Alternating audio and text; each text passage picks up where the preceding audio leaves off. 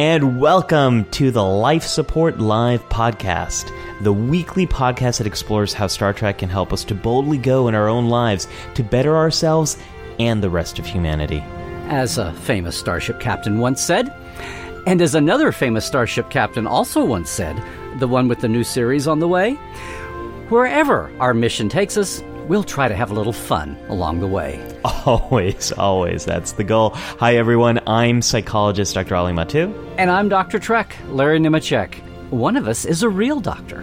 And we'll leave it to you to decide who that is. hey, every Saturday at 10 a.m. Pacific, 1 p.m. Eastern, we record this show live on Twitch, YouTube, and Facebook, with our audience joining in and rebroadcast here as a podcast. If you'd like to join us live, check out the links in the show notes. And now, let's engage with our regularly scheduled program already in progress. This week we are talking about wisdom. Um, there's a lot actually for us to talk about here, and uh, we want to get started right away by hearing your thoughts. What is your favorite Star Trek episode that features wisdom, a wise character, um, a wise course of action, wise advice? Let us know in the comments below. Hey, Larry, if this is um, yes, sir. Uh, aside from telling everybody what we're doing, I know I think our audience this morning is going, okay, wait a minute, guys. We started off with PTSD and depression and anxiety and and and lack of sleep, and now we're doing wisdom? What kind of a traumatic topic is that? This week's Star Trek Discovery episode, we weren't sure which direction to go. The reason for that is we really want to do something that's new and different than the stuff we've talked about in previous episodes. And then we also want to take that theme and use it to explore new episodes, or at least episodes that might be new to Life Support Live, new aspects of the canon that we haven't quite discussed before. So, with that in mind, we asked you all on our Facebook uh, group, and uh, today's topic was actually inspired by what Jared said. And what he said, uh, we asked um, ideas for this week's uh, episode, and Jared said, just because you aren't up to date doesn't mean you aren't useful. And that got Larry and I thinking, well, okay, what are the different ways where we can take that theme? Um, one is older technology is uh, still useful. And then the more we kept playing with it, the more we kept coming back to this idea of wisdom. That um, your experience has given you some type of perspective that might be really useful in the situation. And we don't necessarily want to dismiss someone because they might not at first glance appear to have as much to, uh, to, to offer. Um, Oh, Jared says, funny that you pick wisdom. There's actually a book released this week titled The Wisdom of Picard. I remember seeing an ad for that. Um, but I, uh, I, I, I, forgot about that. That was a while ago. So yeah, thanks, Jared. Uh, very, uh, very excited, um, to, to talk about this. Oh, and Scott says, and don't forget Mr. Spock's, um, uh, Mr. Spock's Little Book of Mindfulness. Cairo says, uh, older technology still useful, like the book of Samuel Cogley, attorney in law. good, good one there. First off, uh, uh, non-spoiler impressions of this week's uh, episode of Discovery. Um, I know Scott mentioned in his comments that he really enjoyed it. Larry, what were your thoughts on uh, non-spoiler thoughts on this week's Disco? Well, this week's disco was awesome. They walk in to Starfleet headquarters, and there's a 3D representation of the of, gal- of the galaxy map that I worked on, and I yeah. was frame grabbing. And then I heard other stuff happen in the show too.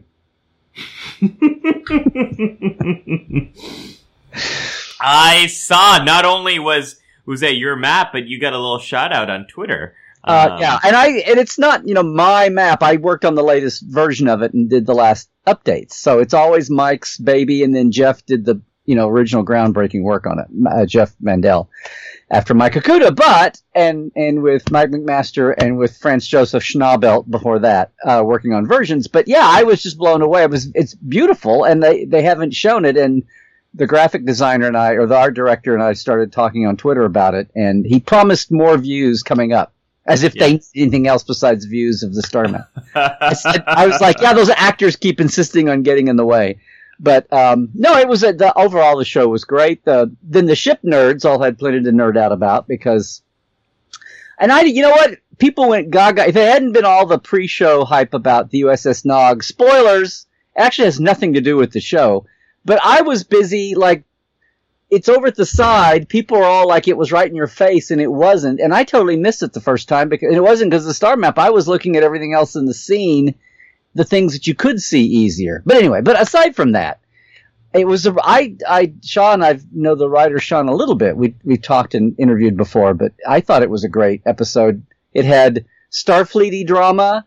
It had a little mystery that was spooky it had all these weird little. You could tell the beginning of personal arcs with with um, with uh, with Cronenberg, the director there, being you know what is he? I kept, I kept wanting him to smoke a cigarette and put it down.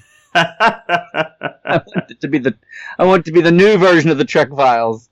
Um, yeah, I just want him to bust out with a cigarette and put it in an ashtray.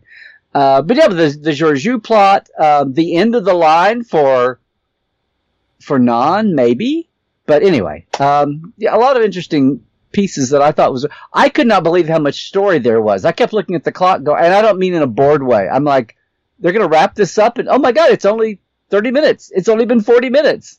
I just thought it was a really jam packed show for all the right reasons, and and made sense going from A to B. And then I'm thinking, what are we going to talk about this week? Because I could see three or four plots, and there was one scene. Yeah. I may talk about it later. There's one scene that really spoke to me it's part of our theme today, and we kind of came back around to it as we stumbled around for themes. But what did you think? Uh, you know, I, am really loving this um, this season of Star Trek Discovery, Larry. Um, I don't know if I mentioned this last week, but uh, one of the sit- comedy sitcoms my wife and I like to watch is Superstore. Um, we uh, we really love this show, and I know this feels like a tangent, but I will promise I will bring it back around. Because um, we don't allow on this show is tangents. It's yeah, yeah, I know. um, we love watching Superstore, and it just recently came back, and it came back in a very COVID way, where COVID is part of the storyline. This uh, the series picks up right back in February and March of this year as COVID is starting to happen in the United States. Well, I didn't really enjoy it because it felt um, a little bit too close to home and a lot of the uh, it, it, was just not very it wasn't very funny to me to make these jokes about social distancing and masks like it, it felt like it was there wasn't enough separation between reality and this. Um too and soon? Superstore, what's that? Too soon? Too soon. It felt like it was too yeah. soon. And um one of the things that i've I've enjoyed about Superstore is it does tackle some a lot of real world themes. Um, it it's tackled um, issues related to ICE and immigration enforcement in the United States and, and a lot of stuff. Mm-hmm. So it's a show that that can tackle contemporary themes well, but it was just hard for me to joke about or laugh about COVID in this way. Anyways, I mention all of that because this season of Star Trek Discovery seems to be very much about now and about being in an uncertain future and being um, having to navigate and not know a lot of information mm-hmm. and having to really rely on each other and issues of trust and issues of connection and love in a very in a time where it's very hard to have hope so it's both very distant i mean we're talking about 32nd century here. But it's also feels like the like there's so much social commentary here, and this is all written and shot. I was going to say COVID. this was all written and shot over yeah a year and a half ago. Well, yeah. Uh, before written, conceived and written over a year before February March, and they started shooting like in June July of 2019. Yeah. Yeah. So I um every week. These locations in Iceland, they're gonna love this. It's like no.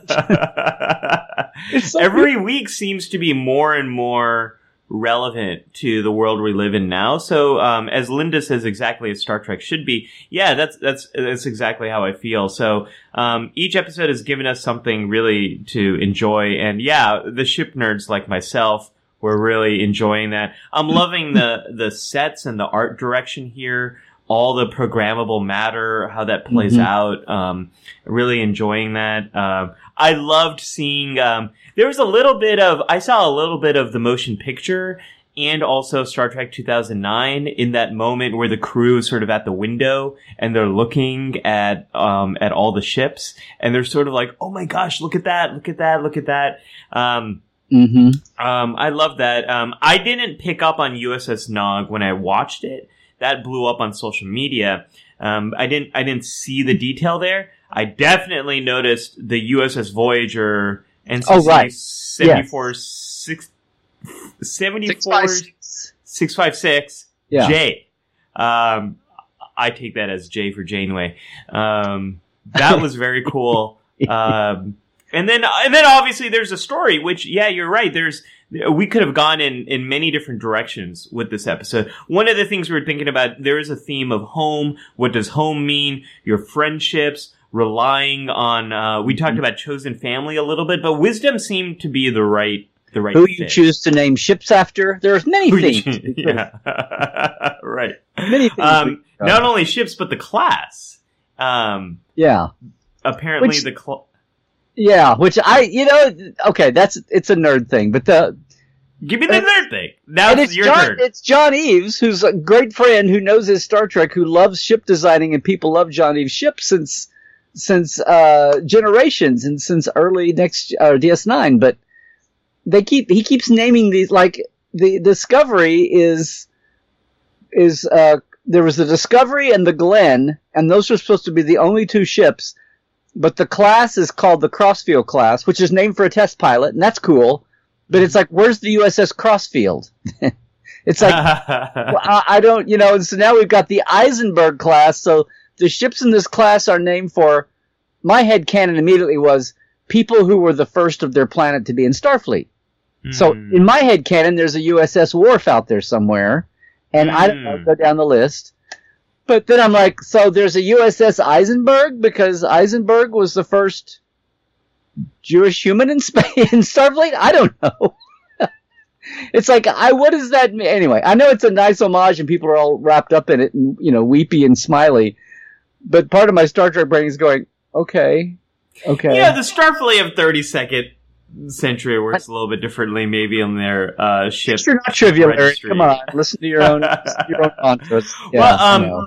Scott um, Scott says uh, Admiral Vance's costume was gorgeously constructed, and, and that's something else I've really been enjoying is um, is the the costumes, the Mhm. the set design, all the art direction. I think is is really uh, wonderful.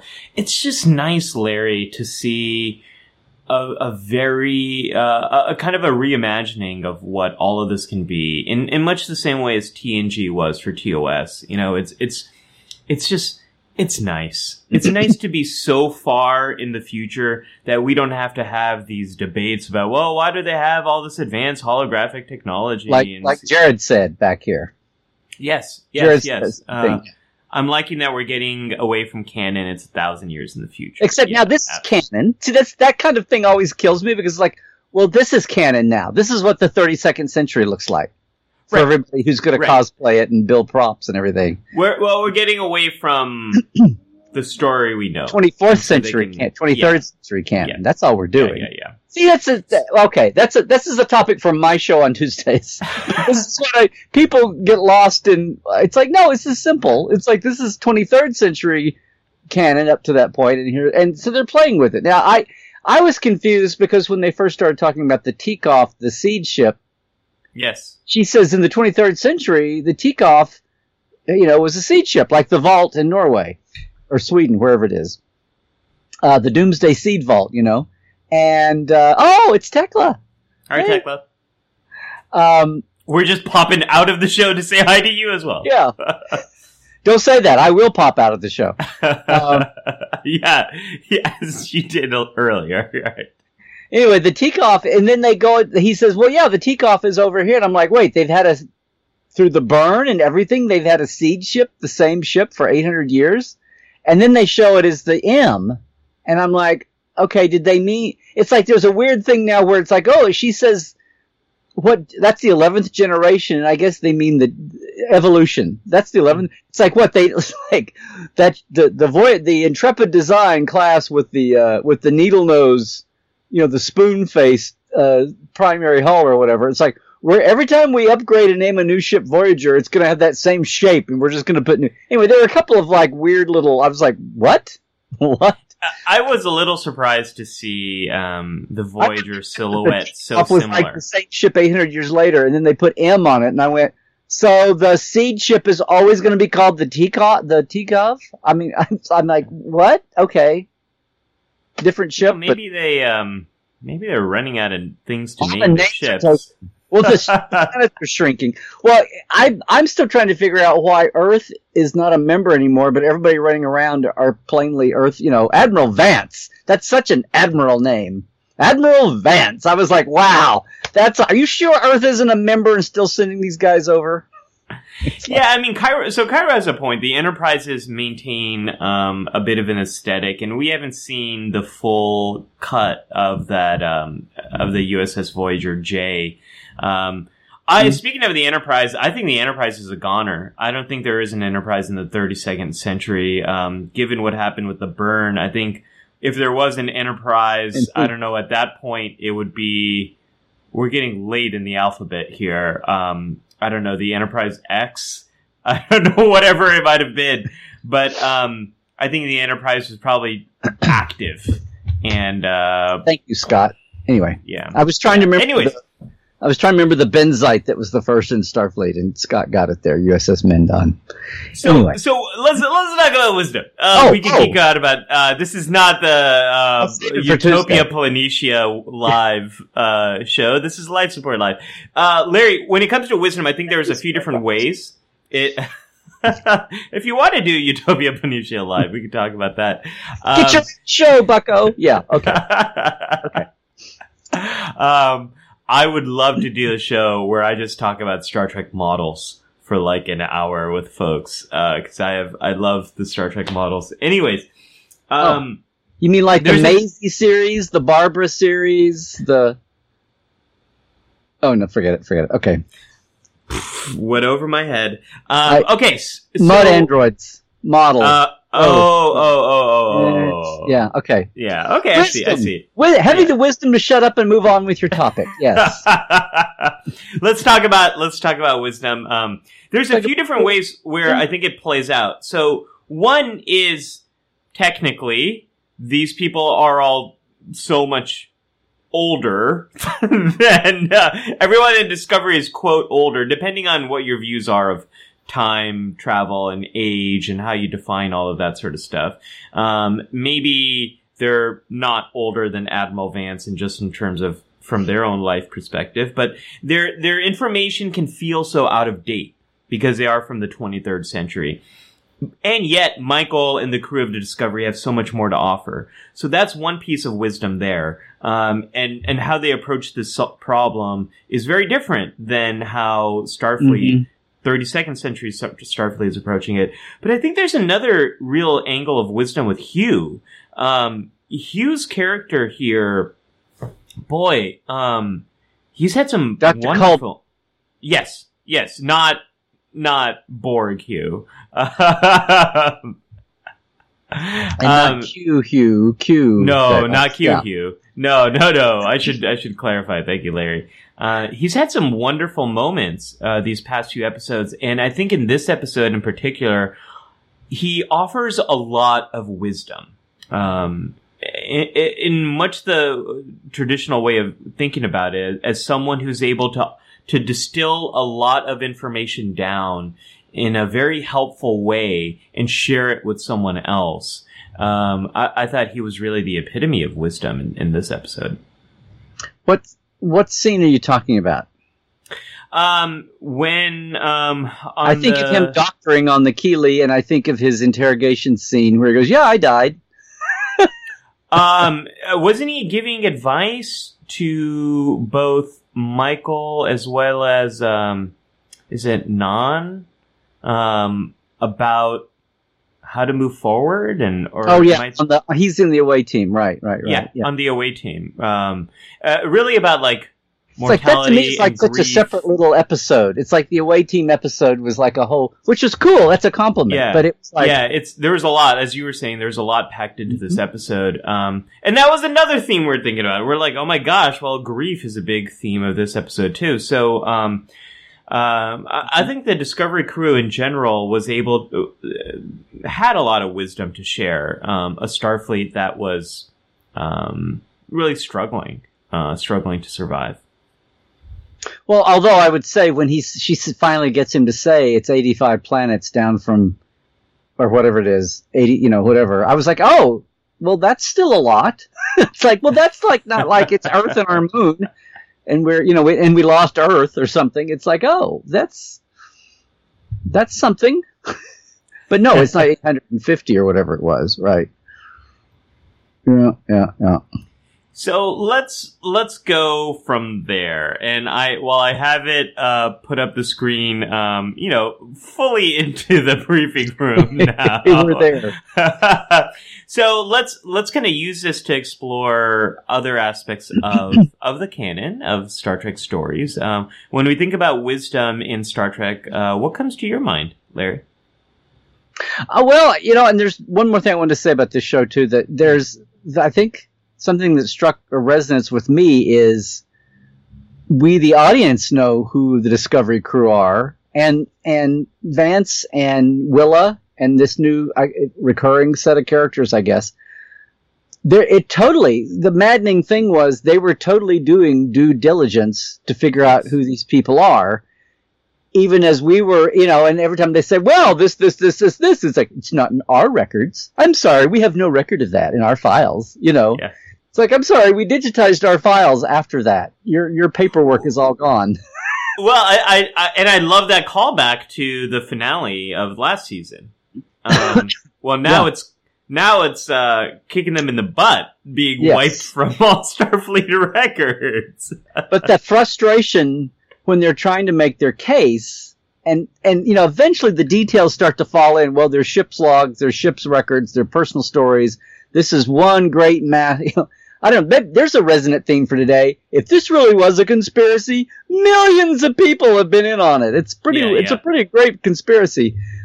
But at the same time the maddening from the people who are in it who are innocent and just doing what they're doing and to be disbelieved by somebody you know that you're a good basically it's like we're the good guys. Like why don't you why don't you get that we're the good guys? And having to prove yourself again like again it's almost a it's like a massive case of don't you know who i am? You know?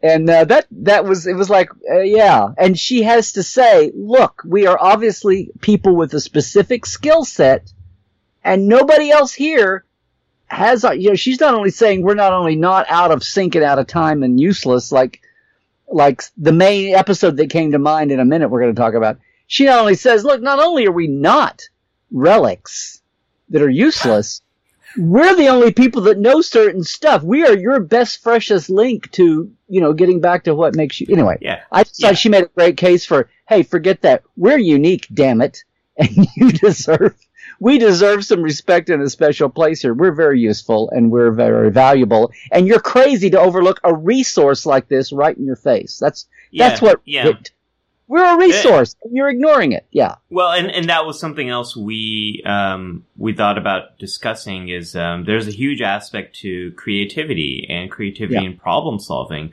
A lot of times, w- the best creativity comes from bringing people with very different experiences, different backgrounds, different Being perspectives. outside the box. Yeah, yeah. Get them in the same room, Mhm. focus on the same problem, and they're going to tackle it all a little bit differently. And that's often how you get creative breakthroughs. And that's exactly what Michael Burnham, Saru, and the crew of Discovery have to offer. Um, it- what they have is not outdated. What they have is uh, an incredibly different perspective. Um, you see this. Um, this isn't spoiling anything, but you see this towards the end of the episode where um, Admiral Vance says, you know, this Starfleet has taken a lot of beating. Like exploration Mm. is not our primary objective. It seems like survival very much is. Which again, Larry, Right. that felt like a 2020 theme for me. Um, yeah. you know, we're we're just in survival mode here, just trying to get through. Um, And but um, there's and totally there's a the spine of the uh, animated show that Dave Rossi and uh, and and Doug um, pitched that was going to be on StarTrek.com. Sorry, K Factor there. I've I've yeah this Oh, I forgot about that. there's been, there's a whole litany of people and people in groups who have who are seeing pieces of things done over the fallow times in the last couple years popping up this season. And everybody's like, "Oh well." but uh, yeah. Anyway, I, I didn't mean to derail the thing. That was that really th- this whole theme really s- struck me of the people of the diversity. It's another commentary, sadly, though, about if you don't have a room, if you're going to have a room full of yes men or yes people, you're you're you're going to fail. you're going to be Yes. miserably failure if you don't accept the challenge of other other points of view, even when they're not like in conflict, just for creativity's sake. Much less Yeah. getting down to nitty gritty, you know, conflicts that, that can be anticipated. Not not even what's the problem that's in your face at the moment, but anticipating other potential other other challenges and then how to face those so you're not just a deer in the headlights when something Well, happens. Larry, you know that that's one of my favorite, um, most important messages from all of social psychology is, is groupthink and how dangerous it is Mm-hmm. when you have people who agree with you in the same room. Um, and w- many weeks ago, we talked about the. Um, the Space Shuttle Challenger documentary on, on Netflix, which is really wonderful and fantastic. It's a it's a massive warning of what happens when um, when we ignore dissent, when we do not allow dissent. Um, it can be very disastrous.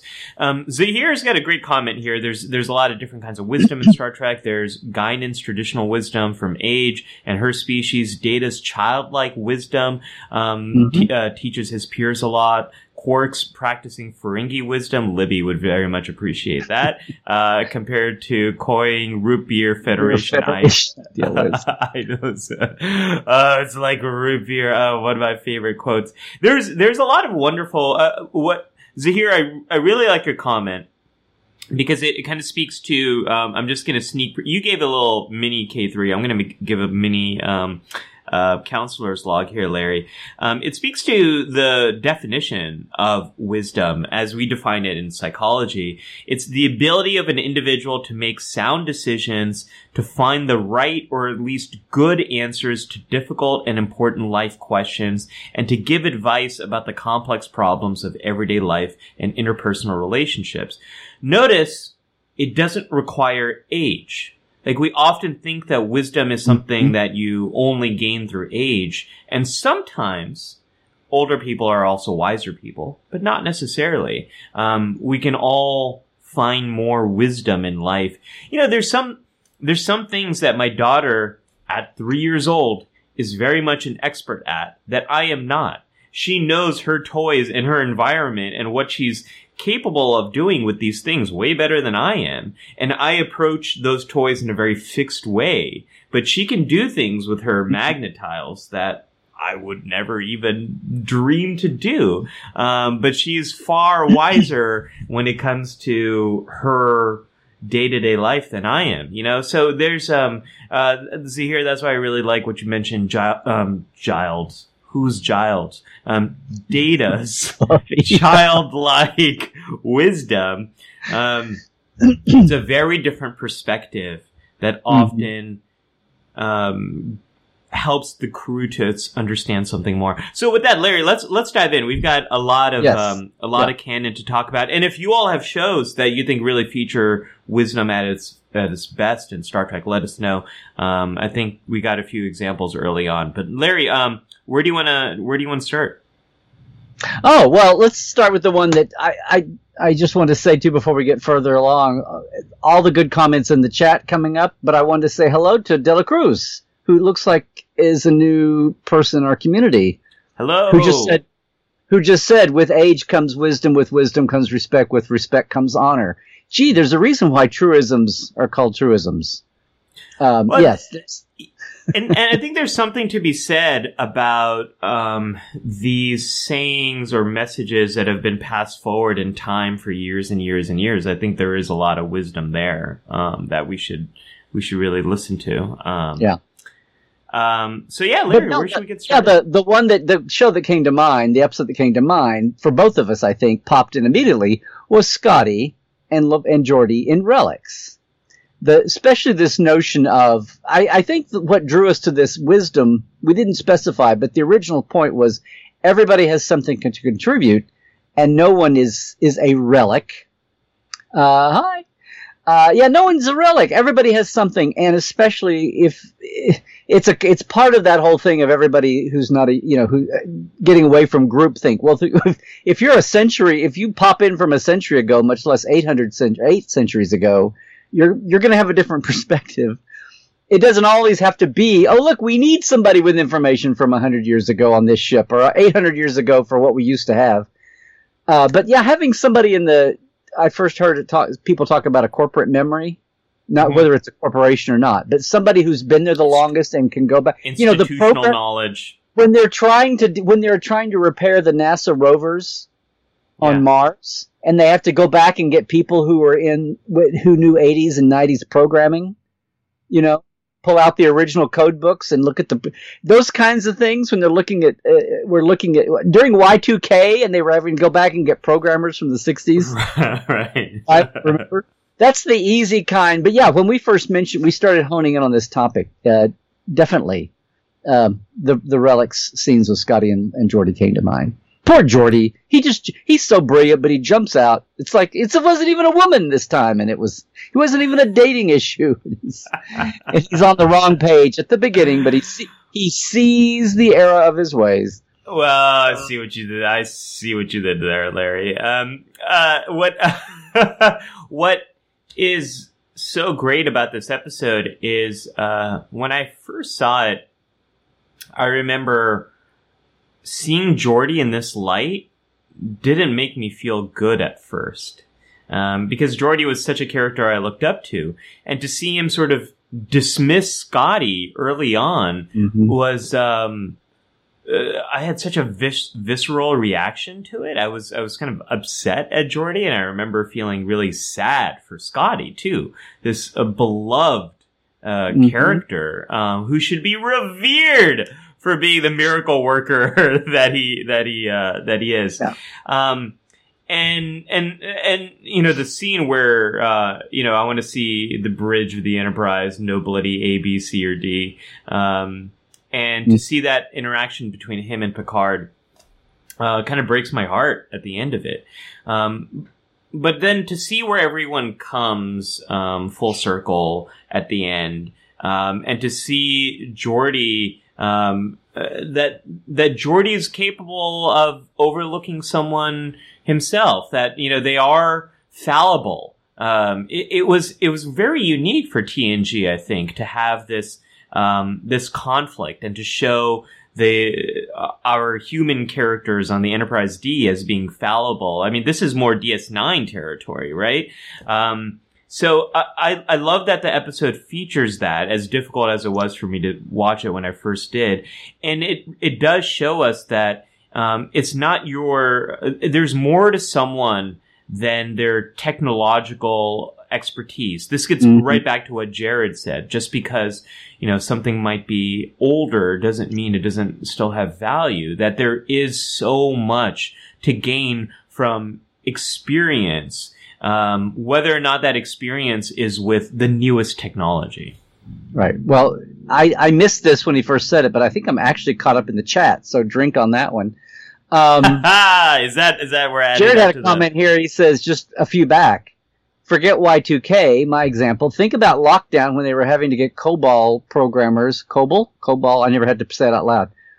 They had to get Oh, I've COBOL never said out loud either. programmers to fix the unemployment systems, which may have been a Florida thing or where you were, but I totally get it. Some of these, some of these systems have been uh, same thing. They've been around for a long time. They had to go back and get these antiquated languages. That that whole thing about living on the cutting edge, like if everybody lived on the cutting edge, then it wouldn't be the cutting edge. There's an awful lot of people, like you know, at all stages back behind, and we depend so much in life depends on, you know, throwback technology or no technology, and that's a perfect example when you should. It's just like when we went into lockdown, and all of a sudden, you know, drivers and delivery people, you know, that made nothing were suddenly keeping the country going, keeping the culture going, and all of a sudden, oh, the essential worker is the guy making less than minimum wage or gal. Uh, so yeah. Um, Charlotte, ending your your your perspective on what's what's important. What's that? Charlotte says Yeah. this is making me think of when Voyager went back to the 90s, and Janeway is really not good at typing on the keyboard, and of course, Scotty's iconic "Hello, computer." Uh, Kirk driving a Model T. Kirk driving a Model T. I always Except forget. he couldn't. So he wasn't much. right, right. I always forget about Voyager coming back to was it 94 90 96 that they came back to 96. That's half our tour business. That's half our tour business for, for location sites. Is thank God for Future's End. Yeah.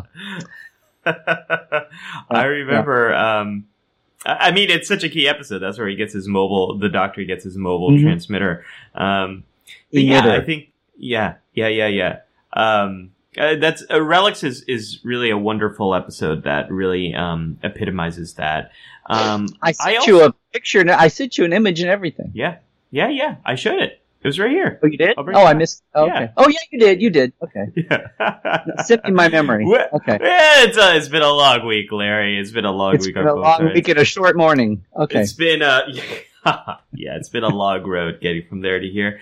Um, but um, so Mhm. uh, let's uh, let's jump around the timeline because today's very wacky. I want to talk a little bit about um the Kelvin timeline, and I want to talk about uh, Spock. This is something Prime. I never would have thought of. But then again, I don't think of the Kelvin timeline. But yeah. You don't. I've noticed this. You often don't think of the Kelvin timeline, and I often don't have any memory of TOS episodes until you remind me of them. One of them was around for 40 years and watched by billions of people. One of them has been around for 10 years and watched by slightly less. fair enough. Uh, Anyway. fair enough. Um, but I will say most of the people that have seen the Kelvin films probably have not seen uh, the original series uh, or were not alive then. Um, anyways, I want to talk about Spock Prime, and um, there's there's a, a a lot of moments of of wisdom, um, especially in the 2009 Star Trek film featuring Spock Prime, um, going from his first meeting with Kirk and some of the advice that he has to give him. And Mhm. Kirk's like, well, how am I gonna, how am I gonna get you emotionally compromised? And he's like, dude, trust me, I am emotionally compromised. Like he understands himself. He has a lot of wisdom of understanding himself and understanding what Spock, uh, in the Kelvin timeline is probably going through.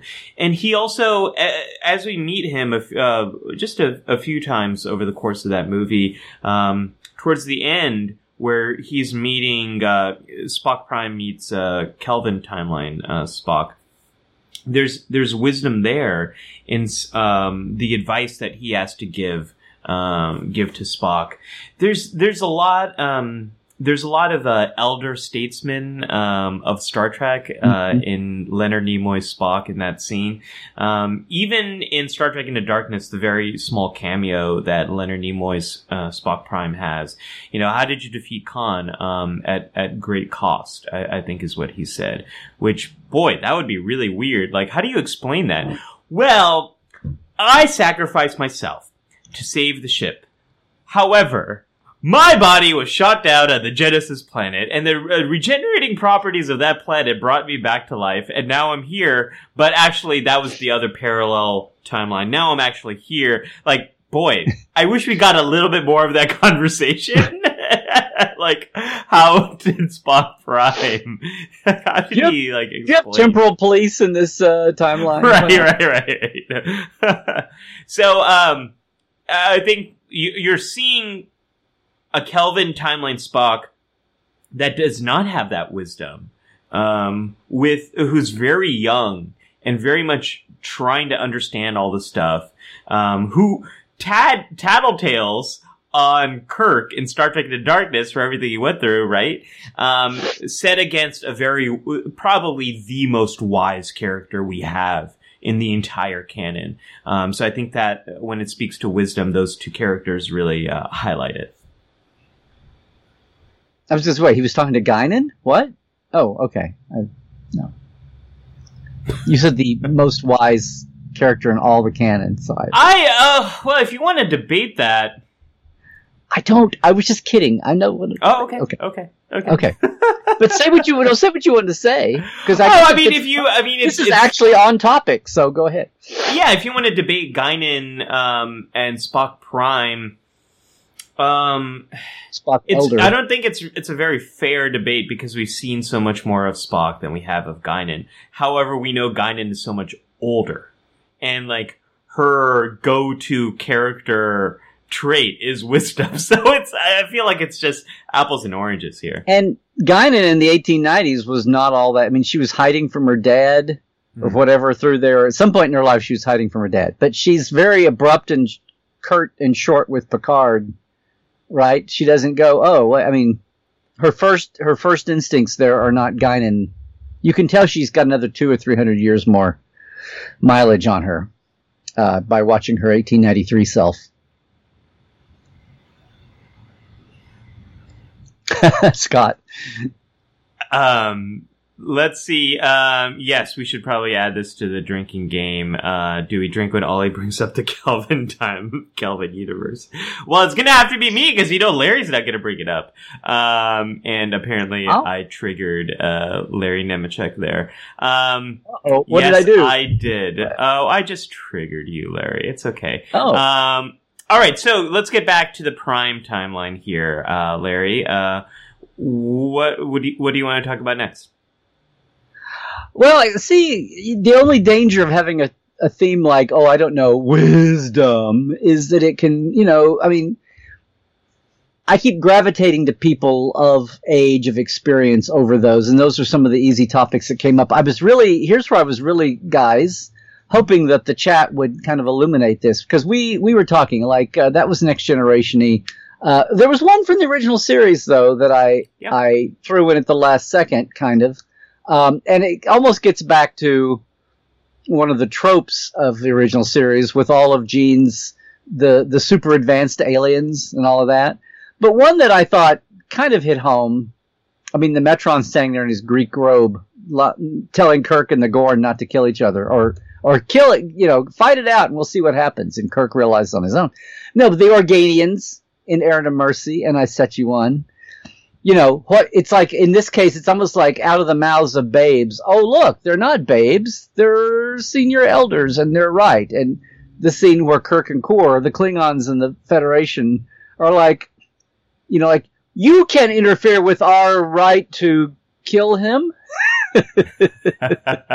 You know that whole that whole thing it's a little i don't know. I just now had a flash of mask wearing overlay onto that. But um but yeah, that's that's one of those things that it's the, the the bad thing about the original series is to watch them a billion times a piece and and forget some of the simplest aspects of you know Mhm. the implications. But that's one. That's where extreme longevity in the in the wisdom allows people to go ah this whole fighting and competing over resources in space we're so over it.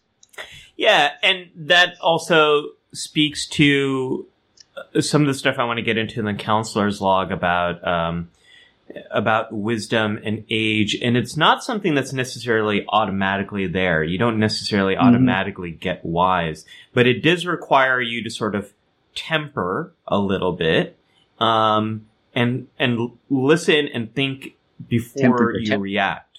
Um, and and this uh, this was something in my show notes that um, I was going to bring up later, but I'll bring it up now. Um, you know, Larry, one of our favorite topics. Um, I- this is going to sound like we're tooting our own horn, but hey, it's our show, so I guess we can't do that.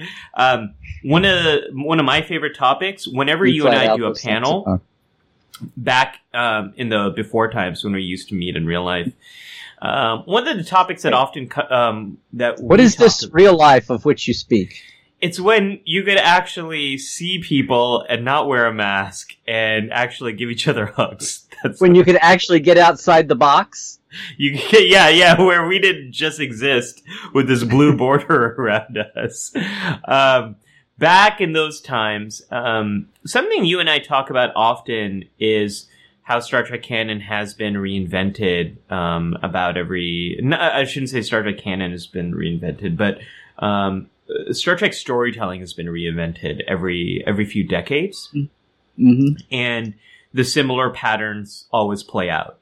Is people say this new stuff is nothing like my old stuff, and um, the old stuff is is better, and the new stuff is harming it. Whether it was um, TO, uh, TNG, um, whether it was uh, the Kelvin timeline or Discovery and, and all of that sort of stuff, um, or, or the animated series, or, or the animated, the, yeah, right, or the Wrath of Khan, Right. or I Right. mean, yeah, yes, right, exactly, exactly. Um, um, yeah, just because the, the those movies featured the original series crew doesn't mean that they were uh, welcomed um, in the way that we welcome them now. The um, I think that that uh, being able to have that perspective does require getting closer to that wise place of tempering your response first, looking at all of the knowledge and the whole big picture, and trying to see patterns here. Um, that's a lot of what what comes with wisdom, and this is where wisdom is different than wisdom is different than knowledge and intelligence. Um, it requires you to be able to temper and get perspective and to share that perspective.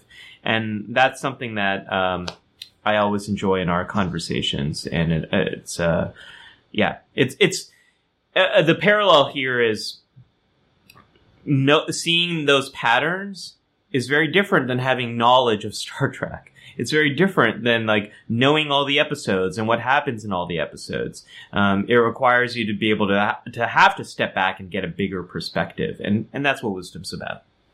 Oh, that's and that's what the tagline of Trekland is. is that's what we say: clarity, sanity, and the big picture. Yeah. yeah, Well, yeah, When you take a mega topic like the planets or the timeline or anything like that, and you start collecting data points, that's why people. It was funny to watch people's heads explode when uh, when Seven of Nine turned up on the Picard series. You know, it's like, but she's a Voyager character. She's not a next generation. It's like it's the universe. It's that's what I keep saying. It's like to think of all those characters in little boxes. You know, well, we can't have them because they're not on. Because I said immediately, oh, we'll have the people first said, oh, well, maybe we'll have cameos of all the next gen people. I'm like, have cameos from all. This is the chance for everyone who never got a movie to to be resurrected before we knew who that would be. And look, everything from Seven to to Brent Spiner playing Soongs to Hugh. I mean, you know, you got a chance to other people playing Icheb, um, whatever. But you got a chance. That whole universe, those most of those people, and some of them, somebody pe- people kept pointing out that T'Pol was probably still alive from Enterprise. So Hmm. you know, probably not to be played by Jolene, who doesn't want to play T'Pol right now. But anyway, uh, apparently. But no, it's a that's a that, thank you. I mean, I didn't think of it that way, but that's a case. It's like thinking of Star Trek as a as a mass, not as individual series. And well, I like that series better than that series, so I want to see those characters. It's like they all, you know. Yeah. So yeah. so you're welcome. yeah, no, um, it's uh, it's always been a topic I could talk endlessly with you about. Um, uh, Scott mentioned um, this is way early on in the chat, and um, I Mhm. wanted to make sure we highlighted uh, the first duty. The first duty of every Starfleet officer is to the truth. Um, The truth. the truth. Um, The truth. This far, I beat you to it. I think you're you're going to the same place. And the first, the first duty, the show to me that forever lives as a show that shows you what a Starfleet Academy dorm room looked like.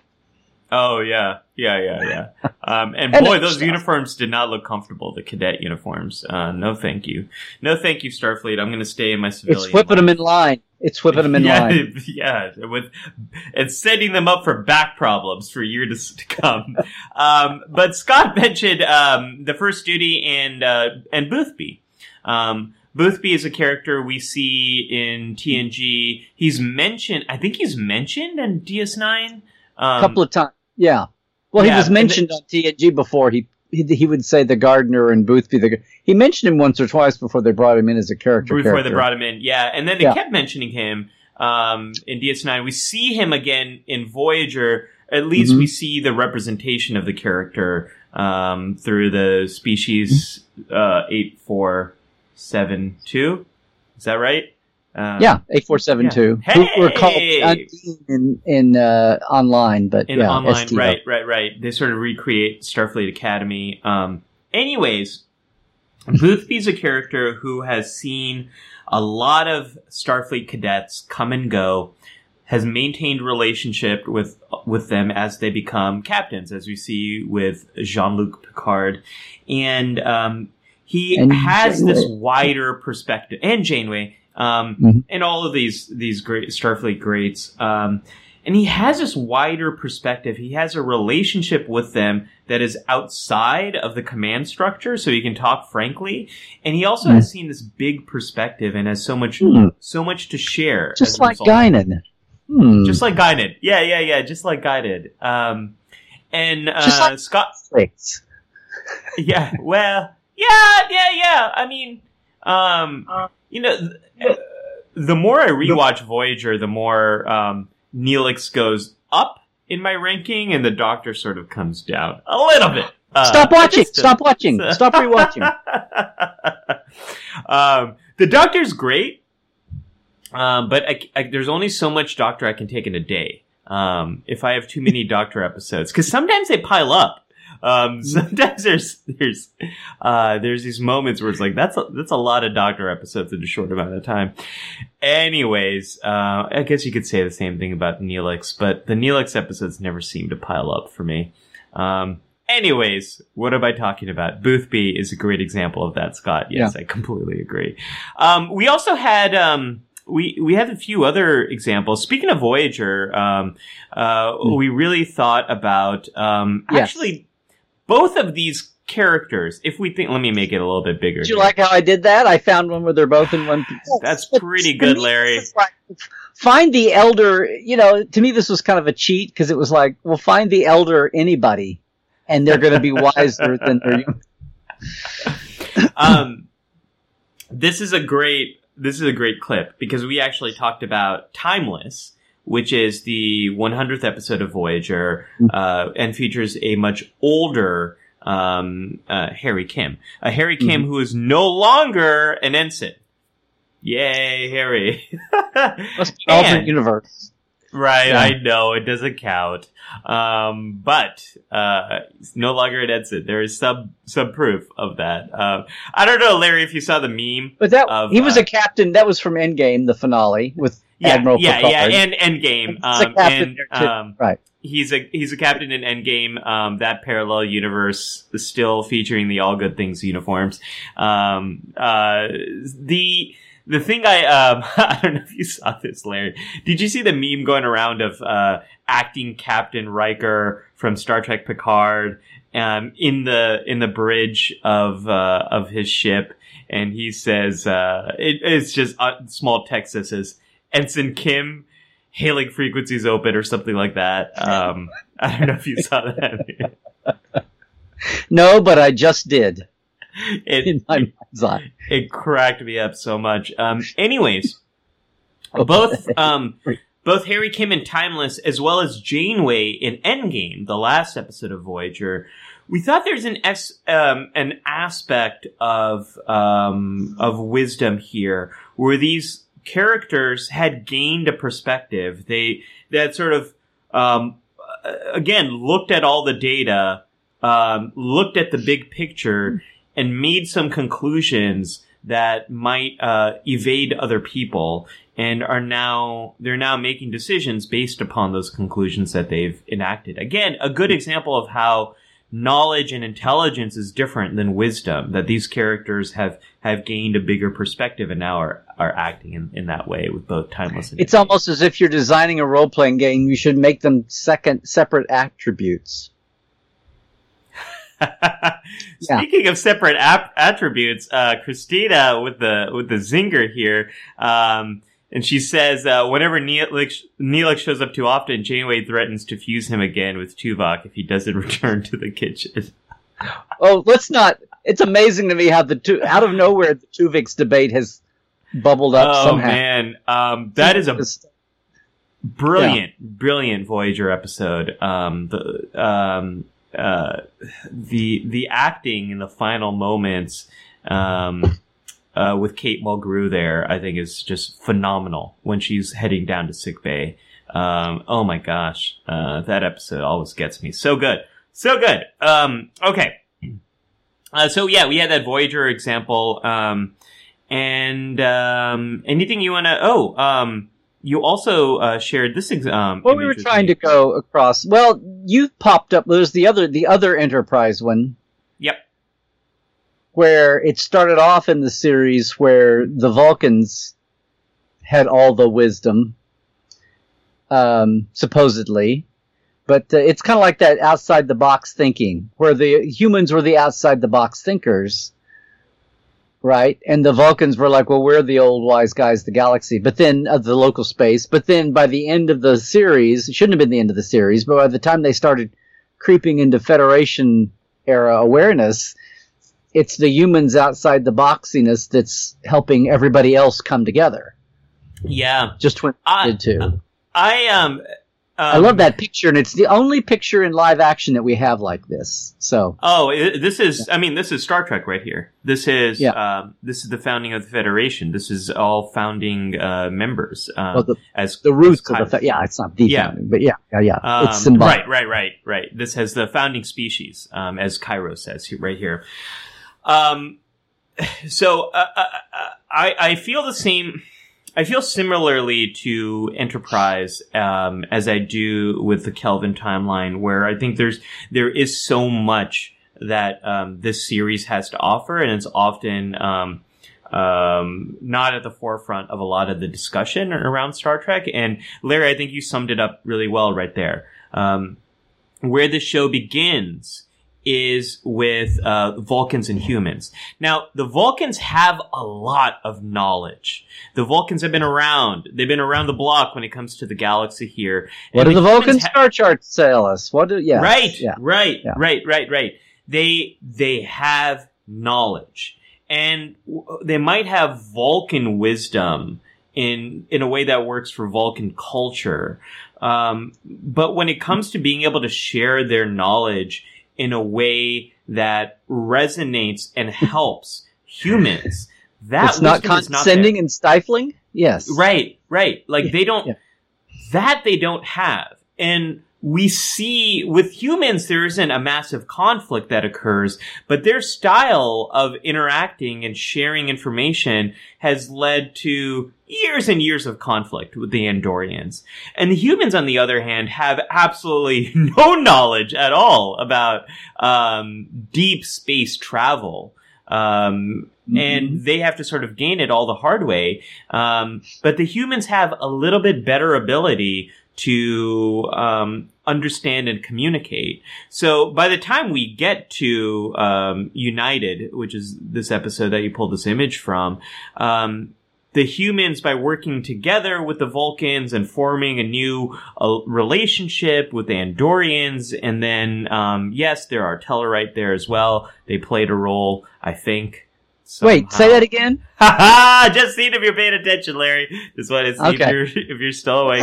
Uh, Just, just trying to help Jared round out the drinking game. Uh, yeah, yeah, yeah, yeah. Uh, take a drink whenever Ali makes a Tellarite joke that also triggers Larry.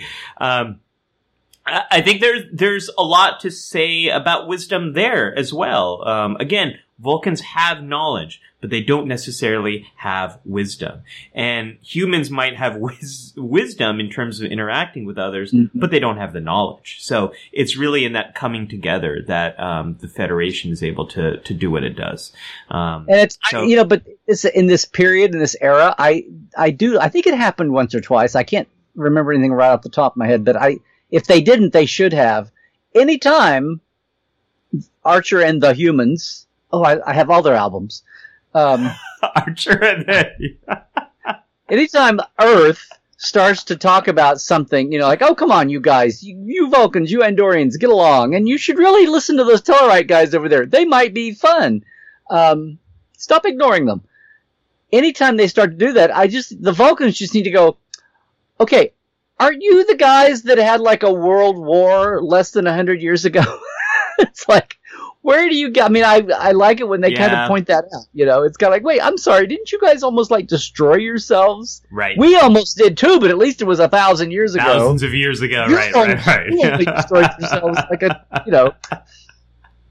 Anyway, like when we arrived, like like we arrived, and your planet was in pretty bad shape. Um, so Yeah. Heidi mentions Phlox has a lot of wisdom in some episodes of Enterprise, and Charlotte says uh, Denobulans. Yeah, uh, Denobulans in general seem like a chill, wise species, and I absolutely agree with that. And uh, that might be whether that's a Phlox thing or that's a Denobulan thing. I, I don't know. Um, but with Phlox, he has spent a lot of time among other species, and he Mhm. has spent a lot of time um, understanding other cultures. And I, I think the wisdom that he's gained has really come from that. That he's able to draw bigger conclusions, and uh, like like a lot of the other characters we're talking about that show wisdom, he's very slow to act. He will listen and understand first. Um, take some time, try to see the big picture, and then and then sort of move forward. So yeah, yeah, I want. I I, so here's my wish. So I want. So we have Doctor Eli, the EMH now. Spoilers. yes, Uh, at at um, twenty at, at thirty second, thirty second century. Is that where we are? yeah, uh, Starfleet headquarters. I want Doctor Eli to to call up. You know, if he's a truly a, emergency medical hologram who's programmed with all past doctors, and now he's got a thousand or eight hundred years versus you know a hundred years.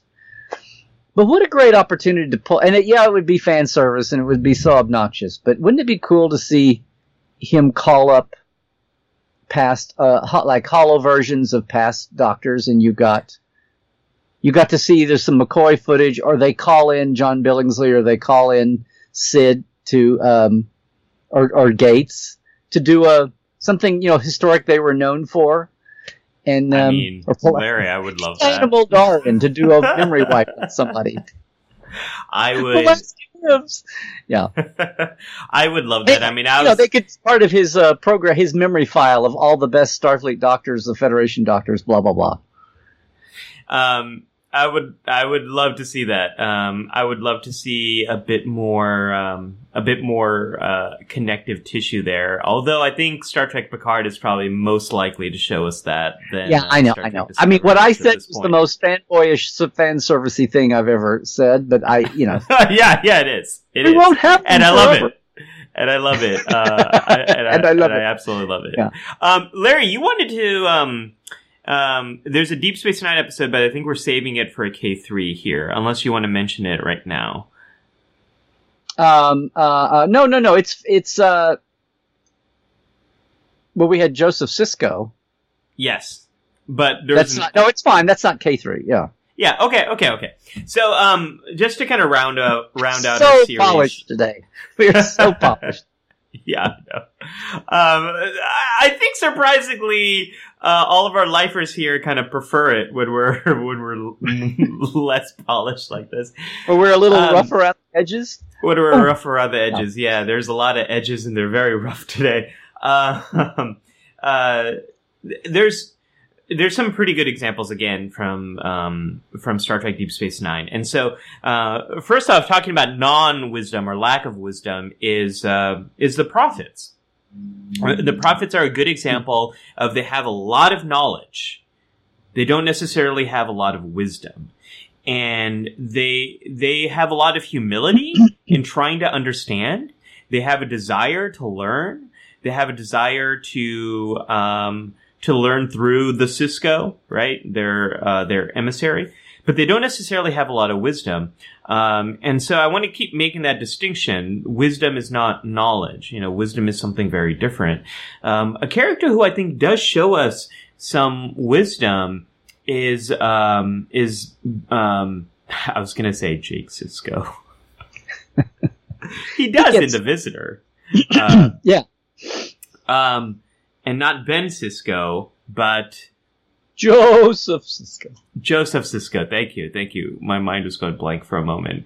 Uh, I have no I was- Oh no, no, was- no, no. I was gonna say senior Sisko, and that was not right. Um, Joseph Sisko.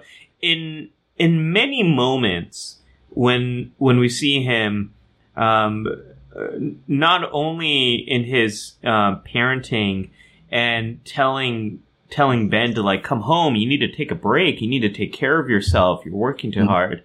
And Ben being like, Dad, Dad, I get it. Like, I'm fine. You know, in a very like, uh, father son kind of way. Um, but there's, um, is it Paradise Lost? Is is that the name of the episode, Larry? What's the the name of this episode That's, where that's second.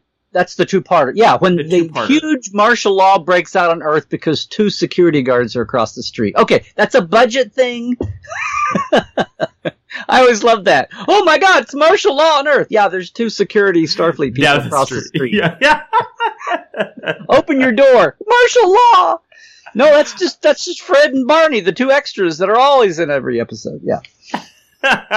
Okay, sorry, I totally diverted from the. No, no. Um, uh, as little- Charlotte says, uh, Sisko's dad is the best, and um, in that episode, um, which is which is great. It is it is about uh, the militarization of Earth. Um, I think that episode, more than others, gets into a little bit of what is a Federation and what is Starfleet, and how are they similar and how are they different, and how Starfleet is this scientific peacekeeping arm of the Federation, but the Federation is sort of the government. It's the this uniting body. So, anyways, we could have a whole thing on that. But um, Do you That think that just the scientists are the pawns of the military? I don't know. Uh, You'll I'm get just stabbed by a Klingon if you do, but okay. I I am sidelining that whole debate. Okay. because Or I know Moss. I, I know uh, we could we could fall. Yeah, I know we could fall deep into that rabbit hole. Um, Yeah. Is is the Federation an empire? Like we could have a whole thing on that. Anyways, military. Yeah. right, right, right. We could we could have a whole thing. Um, but Be the there's first. there's some ways to see his actions in Paradise Lost as stubborn. Um, but I- think over the course of those two episodes, you see um, that he really also is speaking from some wisdom as a civilian who has lived on Earth, who knows the values, who knows the, the line that this might be crossing, and he's able to share a perspective with uh, with Ben that really helps Ben to under un, um, to understand uh, the dangers of what's happening here, and, Mhm. and then to later discover this this larger plot that is afoot in um, Yeah. Federation government.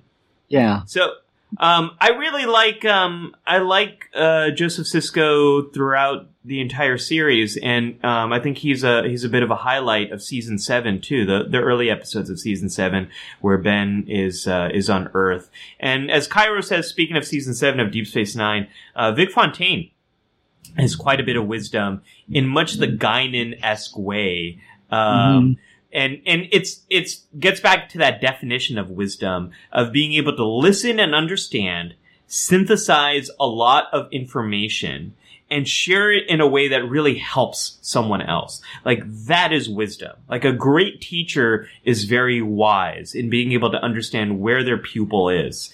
Um, and a great bartender like quark like vic uh, well vic's not a bartender but No, he's Um, a, I think he should, he should just be the ENH, the emergency nightclub hologram. Yeah. Ah, E E N H. I like that. I know. Uh, it's, it's search your own middle adjective there. I was balladeer. Hmm. I don't know. Uh, yeah. Singer just doesn't cut it, so you have to be more descriptive. So oh man, and Uh, Jared, I am all on board. Uh, life support live retreat, Cafe Du Monde, New Orleans, Oh! Louisiana. I would be one coffee is strong at the Cafe Du Monde. Oh yes, it is. Uh, especially, um, Jared. Jimmy a little Buff- story for you. Okay. First time I was there, I was there for a psychology conference. I never had a beignet before, and um, I was trying to be very mindful and really take it in. So I pulled it up, and course you- uh, Of course I was, right? And one of the things um, about mindfulness is really being present in the moment, really uh, honing all your senses. So I grabbed that beignet. I was like, "Oh, it's so warm and it feels so uh, crispy and yet soft." And then I, I, I brought it close and I, I, I tried to smell it. And then I inhaled all that powder sugar and it burned. It burned, Larry. It did not feel good at all. The ring of Oh, beignets. The ring of beignets. Beignets. I Burns, burns, burns. Burns. Yeah. The ring of beignets. The ring All eras, all genres, we bring it. Okay. Yeah, yeah. Whatever you want, it'll be at the live sport live feed. Um, too- should we um should we move forward, Larry? We should. Counselor's We should. log. Let's uh let's close. Let's get out of um the briefing room here.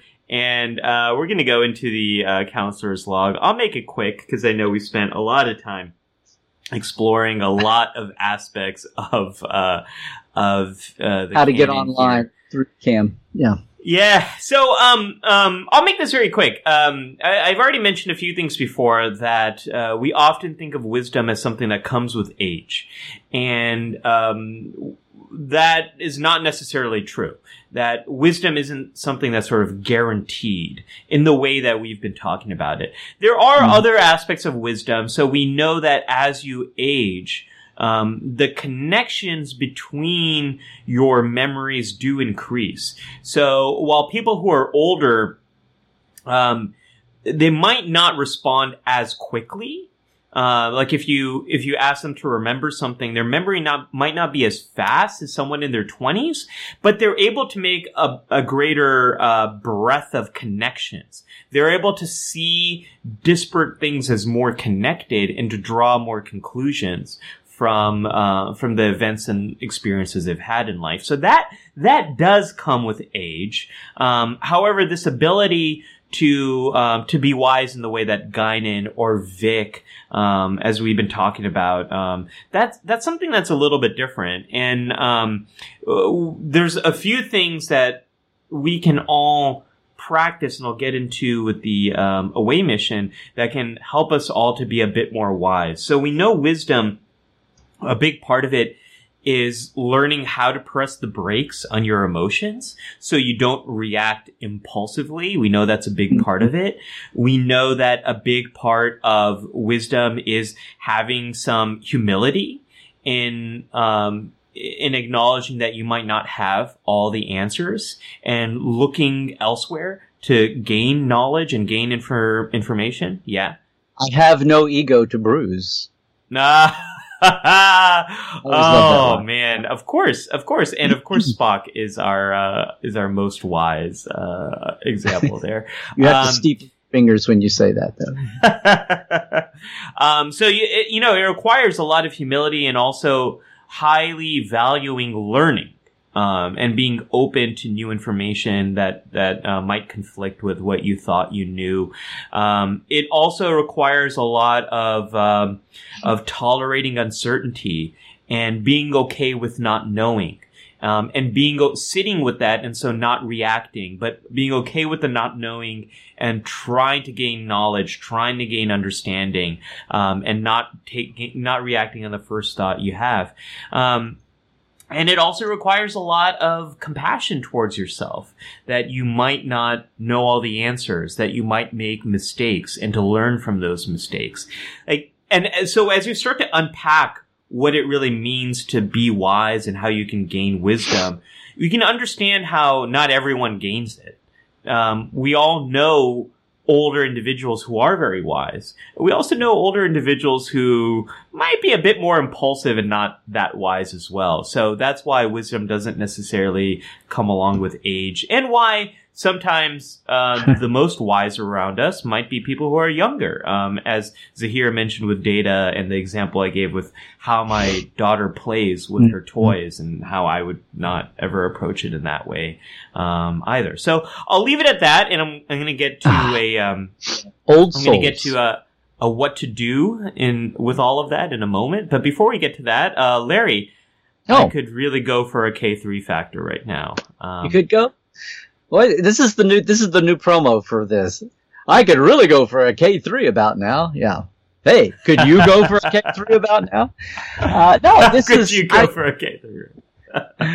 I could really go for a K three. Wouldn't you really rather have a K three? Okay. Um, wow, where'd that come from? Um, I know Buicks.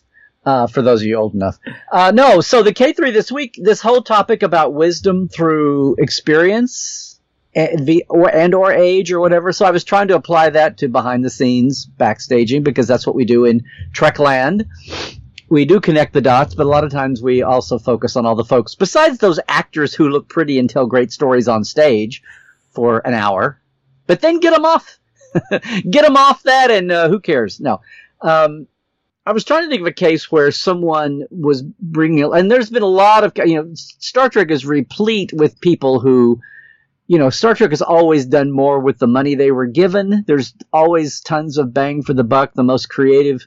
You can be creative, but if you have to spend a billion dollars to get there, the people who would, you know, dumpster diving for set decoration that, that John Dwyer would do on the original series that they all keep, you know, all the art people do to this day, apparently.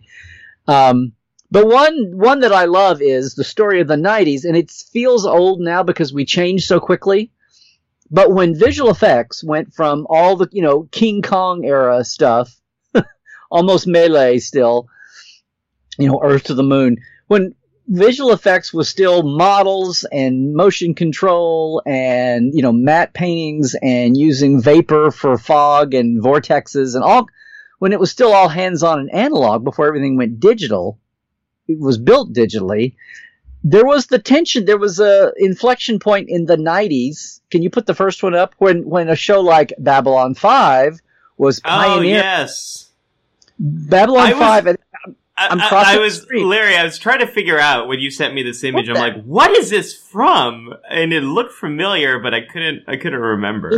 Um, make it as big as you can That's because as big as yeah. That's as big Yeah. as I can make it. So there you go, guys, crossing streams. But it, in the day, we're talking like the 90s, the early mid 90s.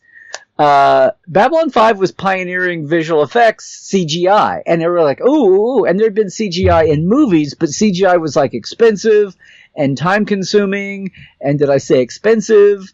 And only certain people could do it. And Babylon 5, Ron Thornton and Foundation were trying to pioneer doing CGI effects on a weekly basis. And I know this sounds like ancient history now because it is.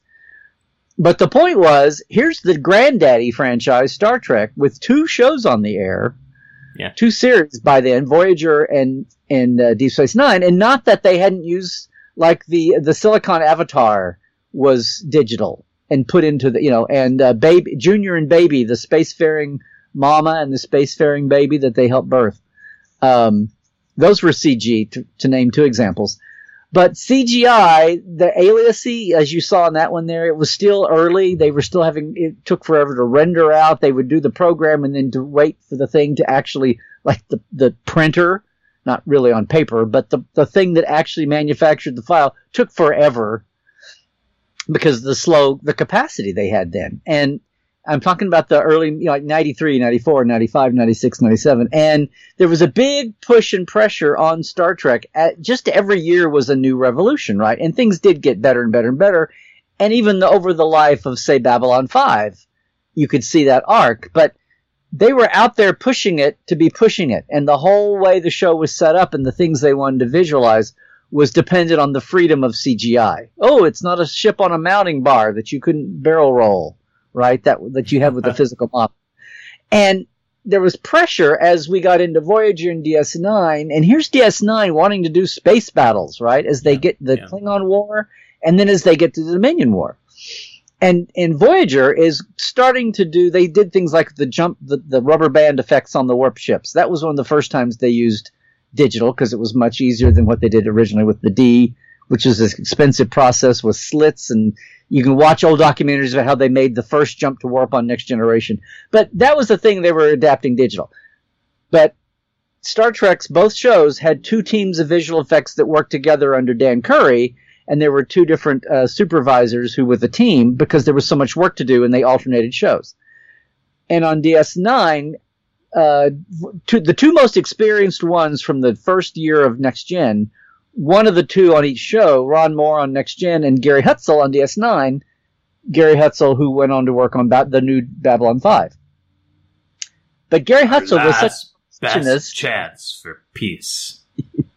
I know, I know, I'm getting so in the weeds here, but bear with me. My point here is that Voyager's curve, they were up, they were trying to do more and more with CGI. Yeah. They knew all the problems. They knew that by then the CGI programmers were all computer boys who didn't know about art. And as Dan Curry once told me, they'd mm. get things from CGI guys that had like a ship, a planet, and three points of light sources. It's like, no, there's one sun and it's all going to be like the bright spot of everything is like three different, it's like they're just trying to make it look pretty. And they're like, yeah, but it has to make sense, guys. It still has to be grounded and, you know, so that old kind, that old time curve. But, um, Gary Hutzel, who was always the senior member on of the 2DS9, whoever it was, was was adamant. He was like, "No, we are not doing CGI on my show. My shows will not have CG until it looks till we can do it and it looks decent, and I'm not at the whim of some um, some visual effects house."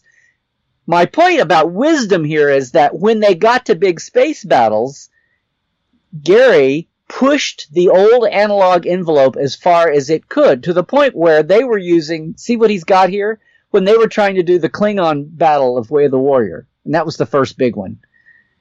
Those were all like AMT model kits. They had the big uh, these. This is this is uh, the same Way of the Warrior. These shots, rather than worry about getting the big models out, which were huge, and if you actually wanted to have ten or fifteen in a shot, you were having to shoot them and light them, and that's like fifteen composites and passes. And even if you could pay for that. The bigger thing was time. They didn't have the time to do all that on their on their setup. So he came up. Can you go back to that one where he's in front of the black? Yeah. So they were just doing things like they would get AMT model kits, put them together, and then they would just do. They'd keep them in the background. But that's what half of it. It's like the asteroid field, field story. Like just put more in the background, and you're like, wow, there's hundreds. You're only seeing one or two or three in the foreground that are detailed. And he would come up with based on the wisdom of his years. They even got the. Can you put the the Rotarran docked at DS9? Oh yeah, yeah, yeah. Yeah. Here's the ultimate. I just love this story. So the original, there's more. There's more ships in the background. See, but that fit. Rather than having one or two, they've made a whole field there. But this one on the left is the one I'm talking about. The original bird of prey model, you've seen it, is like four or five feet wide, yeah. and it's supposed to tiny ship and to put it up against the station they had to film if they really wanted to they couldn't put the same shot it always had to be composited because the model was as big as the station model and you right. couldn't shoot together live what somebody found out probably was gary was that the hallmark christmas ornament which was really detailed pretty well you're kidding. The Christmas ornament was the exact same scale to be in scale when you're at the real DS9 model. And so that shot. Oh my gosh! you saw when you saw a, a, bird of prey docked at the station. Now it's been enhanced. They've come back yeah. and animated glowing light there in the in the impulse engine behind it there. But wow. that shot, that's the Hallmark DS9. That's the Hallmark model uh, bird of prey docked at the station because they could put it there yeah. in real life and save all that time. They didn't have to composite them and mat them together and all of that. They could just shoot it and still had to put the Starfield in behind and all that. But what I'm saying is, here is Gary Hutzel with a with the CGI revolution and all the pressure to oh go CGI oh you can do all this. And he's like no it will look CGI they used to say it looks too CGI-ish when it would alias you know and you had this like that Babylon 5 image. And he said we're not doing it until we have the technology and I can control the image. And I'm not depending on some some effects house goes here our CGI wizards are giving you this, take it or leave it. Which is what the situation they were in a lot. It's like, can you tweak this, this, and this? Well, we'll do one of them. they hated that. I mean, he hated that. He's like, no, I, my name is on it. I want it to be my image. And that's a, that's just an internal, the way the industry is, and there's two models of doing it. But Gary Hutzel was one who had been around the analog world long enough. He pushed the envelope so that they didn't look outdated and they could keep up with doing space battles, even as they weren't just going to the CGI. And that, that was a very uh, long tree. Uh, it's thought, worth it. It's worth it. Um, uh, that was uh, the the I did not see where that was headed with the Hallmark. Uh, that's um, that's awesome because I um, I used to get those Hallmark um, ornaments not as a Christmas tree ornament, but just because I love playing with those ships yeah. so much. And they were some of the most. That's all the way one. you could get a ship. Yeah, would, Christina. The, the, visual effects guys in art department would every once in a while they would come through licensing because they kept they kept examples or they would yeah. get samples, extra stuff, and they would. As it got into DS, the the Kit Bash Army, well, the Kitbash Ar- Navy, I mean, the Kitbash Fleet of DS9, where they all like kit bash things. Well, for, tell like, tell folks what kit bashing means. Not everyone might know what that is. When you take a model kit that's that's manufactured to be a certain way, and you modify it, and you might take a kit and do modifications. Like if you, I don't know, you want to get a Galor class Cardassian and make it a Keldon class and build a new deck for the time. Just that's add a, a thing. Yeah, yeah, yeah, yeah. or you might, you know, kit bashing is is uh, turn, a, take, enter- turn a galaxy class into a nebula class. Yeah, or you put the third, yeah, or what you take manufactured kits as was intended and get parts from another kit, and yeah. you, you recreate something that you saw, or you totally cosplay, you model play, model play your own ship, and that's really what. And all those ships that you saw DS9 do, they didn't have the budget to have full blown miniatures done. A lot of the space battles had, like the the uh, what was it, the Columbia there's one episode where they took one of the best, and everybody on the staff just sat down and played Kid Model Builder and, and did that. And a lot of the ships that you see in the debris fields, like, oh, it's a ship, you know, best of both worlds. Mike and Rick did this, but by the DS9 time, the entire art and visual effects staff all had a model building day or two where they all just sat down and they all decaled them. There's a, that's where you get the USS Curry and the USS Eklund and the USS Buckner, which was, was what the Columbia, the Columbia? The sea ship that you saw in a highlighted. Anyway, that's all. When they would do those days, they would roll roll over to licensing and go, "Have you guys got any extra model kit boxes?" Okay, mm-hmm. and they like walk away with ten or twelve. Not only was it cheap to film, they didn't even like pay for the model kits. They would yeah, go over to. I love it. I love it. Um, yeah, I, I, love these two comments. Christina saying um, your favorite Prime Trek battles are just guys playing with toys, and then of course Zahir with uh, this isn't a toy it's a model. I love it. Um, that's great. Um, that's great for me as a kid who grew up uh, playing with those models. I am. I, I remember this one summer I bought um, I brought a Voyager, a Enterprise D, and um, probably a Constitution class, and I I painted them all black. I made them all um, matte black, and in this bear with me, um, it was my way of creating a stealth Starfleet fleet because the Treaty of Algeron, you can't have cloaking technology. So I thought, in what way could the Federation create more stealth vehicles? And then I thought, well, don't paint them white, like paint them black. It'll they'll be a little bit more stealthy. And so uh, that was that'll, my stealth that'll fool anybody with bad riders. Yeah. yeah. and then I came home from college one year and um I you know I saved those models for like years and years and years and then my mom like threw them away and I'm like mom that was my stealth fleet and she's like you still played with that I'm like well no but like I liked it it's my fleet um so it was um, it was your youth it was hours of your youth and yeah, Mom, in 30 years, people are going to haul that stuff out and put it on Instagram and they'll be cool. Right, right, right. I know, I know. oh, I love how Scott said. That's a... some of my railroad models, and I saved some of my structures, and I saved two. I saved my, even though it it busted because it was so I saved my um my Estes flying model model rocket Enterprise because oh, wow. it, I, I I had mod, but by that time I was doing the whole spray and mad paint and decals down and putty and sand and yeah. you know do all yeah. this stuff. Oh gosh, uh, I love I love that. But I love this K three, Larry, because it it it really speaks to um, it speaks to like the wise action, not the cutting edge action, uh, or the wise decision, not the cutting edge decision, but how do we save money and make it work with the limitations. Like use the limitations of the format to our advantage. This is not HD. People aren't going to be able to tell that level of detail. Um, that's that's a wonderful tradition in a lot of well, I just want to say those when I would talk about using those ships, the the hallmark was a standout because and you you know and you only saw those it'd just be like a second or two, right? Right. We still frame everything. But that thing about the mask, they would put ships on racks. They would get Hallmark ornaments and like have those same bird of prey and get like a rack and have like five or six like this, almost like you had a stick and you just hung one every eight inches. But they would film that in the background so that like in those shows when you'd see like a fleet of bird of prey flying in the Yeah. far background, not not Yeah. foreground.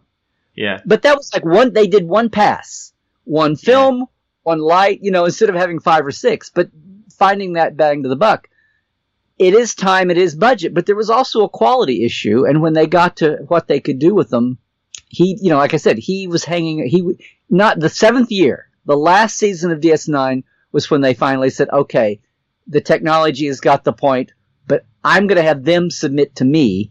And they started using all the huge, huge And- battles of the last season, RCG, most of. Larry, and that is a great complicating factor now because that is one reason why we don't necessarily have the HD um, HD Right. copies of Voyager and Deep Space Nine.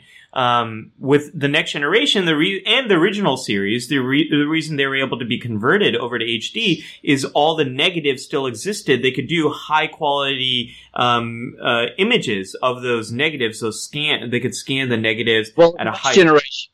Original series was built from scratch. The it's been- effects, the effects were built. Yeah, Yeah, the- they, the they had to visual rebuild the effects. Yeah, effects, yeah, right? But they were able to easily scan in, um, uh, easily able to to scan in the negatives. With TNG, they could rescan all the effects, and in some areas they had to enhance it. The problem with DS9 and Voyager is the later season, later seasons of DS9, but uh, more later seasons of Voyager. There was much more a shift to CG. Those Oh, yes, original yeah. files, you can't you can't use those original files. You have to rebuild all those. I sent you one other picture, didn't I, though, of Gary?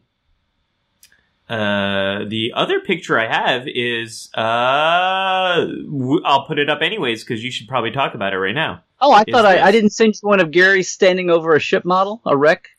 I don't. Oh yeah, yeah, yeah, yeah. I think you did. I think you did. Um, while I'm pulling that up, um, yes, here it is. Um, I don't know why I didn't show this one earlier. What wreck is this? This is the sound of this is this is Gary. This is a physical. This is like the next to last season. This is from the sound of her voice, Oh, DS9 season and seven. they finally find her ship, but it's wrecked, and she's Yeah. long dead. But Yeah. the wreckage of her ship on the planet. This was the this was the this was the scene. Anyway, it's it's Gary sitting there with the wreckage. It's like half of a Constitution class hull, you know, ripped open. You can see the the decks and everything inside. But this was this was just about uh, again. You'd think even a wreckage, like who's going to look at the detail? But they they just like look, just, just put a little rocky, just build that thing, build that model railroad layout mountain back there, and stick this wreck on it, and we'll just film it. Because all they did was push in. It was just a you know Yeah. landscape, Yeah. and it's pretty I, cheap um, better than doing. Anyway, it was faster for him than doing CG, and he thought it looked better. And anyway, but that's scary. Yeah. Who, Uh, who sad- one of my favorite. I would love to have him as a guest on Portal 47, but he sadly passed away suddenly. He had one of those heart Hmm. murmur things that no one knows about until it happens, and he passed shockingly four or five years ago and shocked everybody. Oh. Uh, it's, um, yeah, great loss. Great loss. Um, we we have so many wonderful examples we could pull from, um, uh, which is an example of this. And one of my favorites, I think it's, I think it's Star Trek three. Um, when the Enterprise is um, is entering space dock, there's a little tiny like pod that goes by, and um, I learned many years later that it's it's uh, based on um, a- a shaver kit. It's like you know when you buy a bunch of uh, razors and The- you get the refills. Yeah, it's like it's it's one of those things. And if you The little you- nacelles are like, Yeah. yeah, the of a of a of a throwaway razor, of a disposable razor. Yeah, and you, you won't see it until someone like tells you and you look for it. But there's, there's so many wonderful examples of you don't always have to do things. Uh, this gets back to exactly what Jared said in the very beginning, um, what inspired this whole week's episode. Um, oh, surely not. Just because you aren't up to date doesn't mean you aren't useful. It might not be cutting edge effects, but it might be exactly what you need in that moment. So, uh, wonderful K3 layer. Yeah. What, what yeah, do you, what do you need for, to tell the story? For their situation, it's what tells Yeah. the story best. And yeah. So I got a quick away mission for all of you. Um, oh, Scott says, um, oh, that's from TNG one one zero zero one zero zero one. Let the chat correct you. Yeah. Thank you, Scott. Uh, thank you, Scott, and thank you, Larry. It was the for your It was reusing the space dock model. That's what you were thinking of. Right, Yeah. right. Um, it all gets crossed in my head. Um, it all gets crossed. Um, all right. So away mission. This is a part of the show where I give you one specific way to apply what we're talking about to your life. So Larry, the other thing I was thinking about as I uh, refill my coffee because I am um, uh, running on fumes here today Caffeine Um, depleted. caffeine depleted, and uh, I feel like my nacelles are complete. I need more dilithium. Look at this. I Uh, still have. I still have. Co- yeah.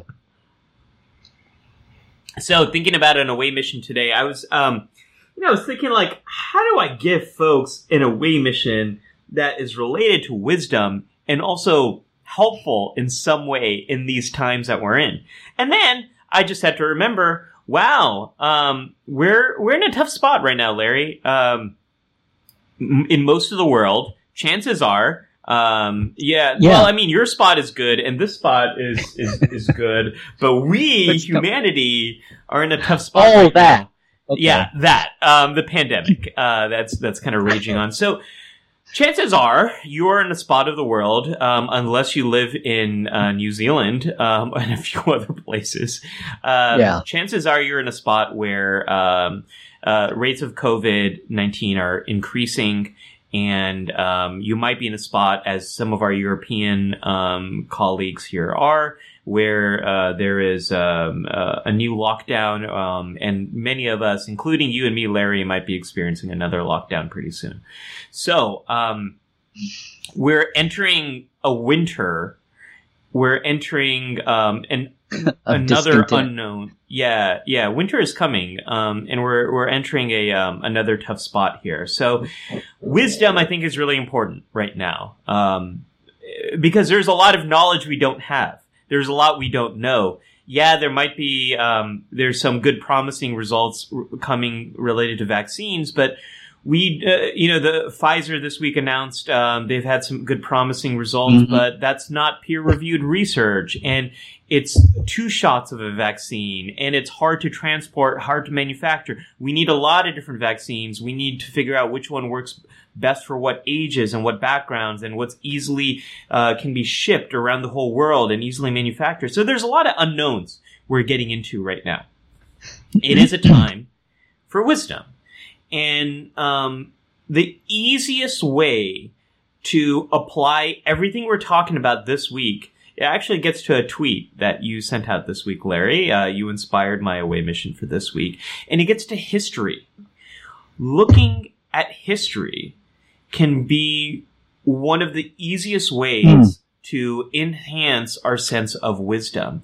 And while we might all feel like we're entering uncharted time right now, remember what I said. Wisdom is about pressing the brakes, getting a bigger picture, and looking at the patterns um, of information and drawing some conclusions based on that. That's what wisdom is.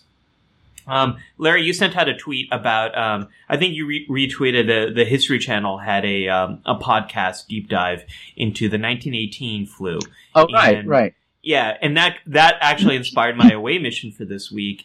Is we have many periods in history where humanity has gone through big periods of uncertainty. Our ancestors lived through World War II, a massive period of uncertainty. We can draw hope from that. We can draw lessons from that about how people coped with uncertainty there. We have the 1918 flu epidemic. How did people cope with um, uh, the rising rates? There was a there was a drop, and then there was And a not rise. cope. And not cope. Yeah, yeah, Yeah. exactly, exactly. Similar problems that happened then are happening now. Um, and then we can go even farther back in history. There's been many periods of plagues that humanity has dealt with. So what are the big lessons we can draw from our past? Let's put the brakes on all the heat of the emotions of now and look back a little bit. So, um, th- this is my away mission for all of you is if you feel very um, much like you're struggling with going into this winter and the uncertainty um, take a look back at what has been written about 1918 take a look back at how people coped with the uncertainty of world war ii um, th- that's something larry that gives me a lot that gives me a lot of hope is all of our ancestors lived through the uncertainty of world war ii and um, there's a lot of wisdom we can gain from those lessons and, and how to move forward with this. So, um, so there's that. And if none of that works, as Scott said, um, uh, buy an Eaglemoss Starship. Um, because what's cool is you don't have it on your display shelf. You can pull off the nacelles and shave with it. Yeah, yeah, right right.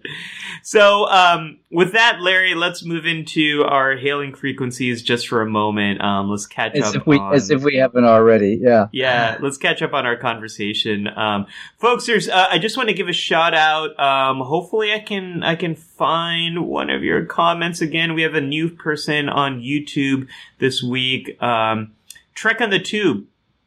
Um, yeah. we've been loving your, your questions, uh, and your comments here. And um, uh, Trek on the Tube had a question. your podcasts. Does, you podcast. Yes, yes. Uh, does it take a very wise person to write the very wise things Guinan says or does? Larry, I want to I want to turn this to you before I uh, give my thoughts on this. What do you think?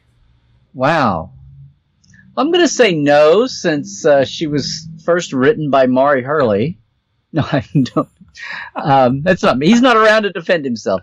Uh, that's an interesting you know, there's a there's kind of attack about. Uh, I you know there's a lot about about the the current Star Treks, the Secret Hideout, start the Bur- the Kurtzman era, about being so diverse, right? Oh, look, they're just a diversity pie. They're with all the. But one thing they're doing, it's also diverse in the writers' room. But part of the diversity in the writers' room that I've seen is they actually have writers over thirty-five. Mm there's a lot of, I mean, Michael Chabon on, especially Picard, which I guess is yeah. nice because Picard's an elder. But even the Discovery Room has writers in their 40s, and, and that was a real knock on Hollywood about all these 30 year old kids are running around thinking you had, you know, on one hand you're too old to write and be with it, but on the other hand there was a stupid, you know, there was a real simplicity of, of plotting, whether it was a sitcom or even the one hour dramas, and that's one thing that that like Burm, you know, you had baby the the boys, Jerry's boy, like baby Ron and baby Brannon and baby um, all of them, uh, Renee and uh, Naren. But um, you also, but when it started and when things settled, you had a lot of veterans at the beginning. But by the third season, Michael Piller was around the block. Jeri Taylor had been around the block. Ira had been around the block. He was a young writer, but he was young in his 30s, not young in his 20s you know, when he came to DS9 and had been through four or five or six series and been canceled and knew what he wanted to do. And, and a lot of the people that wrote Next Generation and Voyager and DS9, uh, DS9 and then Voyager kind of swung young. But a lot of people say it takes a certain, you know, experience level of a writer to be able to bring some depth to exactly what we're saying here. And there's a big criticism about Hollywood generally about the writers are way too young. In a lot of cases, there are showrunners running shows haven't had they not only haven't had years, but they've not never lived outside their apartment in L.A. or their house. Yeah. Like they've never been out in the world and seen the rest of the country, or they're all they're all stuck in their apartment in New York or something, and like they've never experienced the rest of the country. And and it shows that you know, and if, and if they're not writing about a certain neighborhood in L.A. or New York, if they're trying to write some midwestern whatever show or about or, ordinary people that they haven't had enough life experience for whatever reason to get there. And that's yeah. I just think some of the newer shows are are finally are getting there, but it's nice to have a mix. You always have like the young kids being mentored to come up, and I'm talking about writers here. It, Yeah. it could go for other departments too, but especially with writers. To get back to the question there about writing, uh, how do you write wisdom for Guinan if you're 18, not 18, if you're 25 or 30? She tends to not have been written by 25 and 30 year olds, is what I'm saying. Yeah. The guys were still young when they wrote like the tail end episodes of when, when Ron and Brannon and and those guys were coming up through next gen, they were still on the the 30ish side that I think they'd been they'd been around the block. Ron had been in the Navy. That will, you know, that will uh, age you. so that's that's what I would say to that. Probably way yeah, yeah, and I think one of um, there's two things that I just want to add to that. Um, uh, Larry, you're right on about how this can be a big blind spot in Hollywood, and it's it's why it's so important to have that diversity in a, in a writer's room. Because if you don't, um, like you like you were talking about, like if you're writing about um, another region or a culture, for example, like let's say you're t- writing about the Midwest. If you don't have any experience with that, what you're going to write is probably going to be based on stereotypes. So Right. it's it's important to have diversity of experiences as much as age as well. and um, the best writers' rooms, I, I I think, are those where there is that diversity of experience and you can run things by each other and you can also uh, there isn't groupthink. If if you write something that doesn't feel true to the character or the character's background you can call each other out on that and you can you can revise. So the best writers rooms are where there's a lot of collaboration and a lot of productive disagreement um, that leads to Yeah. leads to good stuff I- there. So my point is in the big push to make writers' rooms more diverse. People think Yeah. about gen, gen, genre. People think about yeah, they think about genre. Genre. People think about gender, and they think you know more women and more trans non-binary, but they think about ge- gender and they think about you know race and culture. Yeah. But the, the one of the biggest um, parts of discrimination of non-representation has been has been ageism and has Yes. been older writers. And there's lots of it, it's like actors, you know, that old thing about when actresses turn, you know, 35 and they're too old to, you know, they don't come back until they're grandmas. It's like wonderful leading. It, that's changed and changing and writing scripts for women and women writing scripts for women. It's been a long, it's been a long road getting from there to here. But, um, one of the biggest, yeah, things about diverse need to diversify Hollywood has just been that that older that older writer. Where that didn't used to be like in the 50s and 60s that wasn't the case. But somewhere along through the 80s and 90s you know it's I, competition for eyeballs and thinking we've got to write for you know younger people and all that. And anyway but that's swinging back too I think. And Star yeah Trek and the, um Star Trek's been in the forefront of that. I, I, I- love that you brought up Star Trek Picard for that. It's even to the point where a 38 year old is like too old that Yeah, that's uh, the, you know What's great about Star Trek is, yeah, you have you have um, a writers' room that was run by someone who's older, featuring an actor um, who was much older as well as as the lead. So I think that's that's wonderful. Um, one thing, um, Trek in the Tube, I want to say is, um, if you like, I'm, I'm thinking about young writers who have written books or write for the internet or have written um, their own shows or movies you do need to be wise as it relates to your experience. So those things I mentioned before about being humble, trying to understand, being open to mm-hmm. new perspectives, putting on the brakes before you react, all of those things can apply to our own life experiences as well. So not necessarily believing your memory of an experience, talking to other people who were also involved in that experience, having an intellectual humility about how you approach your own memories in your own life. Um, that's where a lot of your own wisdom can come. So you can, you can be a wise 15 year old. You can be a wise 25 year old. You can be a wise 35 year old. Um, Right. it does take effort though. You have to, you have to apply all these things to, to your own life. yeah I'm just looking at a lot Maybe we can take one more comment that you want to uh, that you want. Well, I like through. Charlotte here, who said it's younger than. I was just talking about women stereotyping, and she says it's younger than that. She'd say between the. This is what I was trying to say, but yeah, you're specifying. It's even worse than that about women being. Uh, you hit 30 and you're stuck with a you're stuck with a mom Yeah. role. You can't leading you know independent character anymore. So and then right after that, Galinda is saying, and then we have Michelle Yeoh. who is amazing, and I have no idea where they are taking. Um, they're taking uh, her character uh, next, but she is uh, she's amazing. Thanks for listening to the Life Support Live podcast. We'd love to get your feedback on this episode. I'm at Ali Mattu on social media. And I'm at Larry Nemecek. Hey, if you like this show, we'd really appreciate it if you could leave us a review. It'll help more people to discover life support. And you can join the community at our Life Support Live Facebook group. If you'd like to learn more about psychology and mental health, check out my YouTube channel at youtube.com slash the psych show. And for a deeper dive into all things Trekland, like Portal 47, check out Larry Nemecek's Trekland on Facebook and YouTube. Until next time, live long and prosper. Trek well, everyone.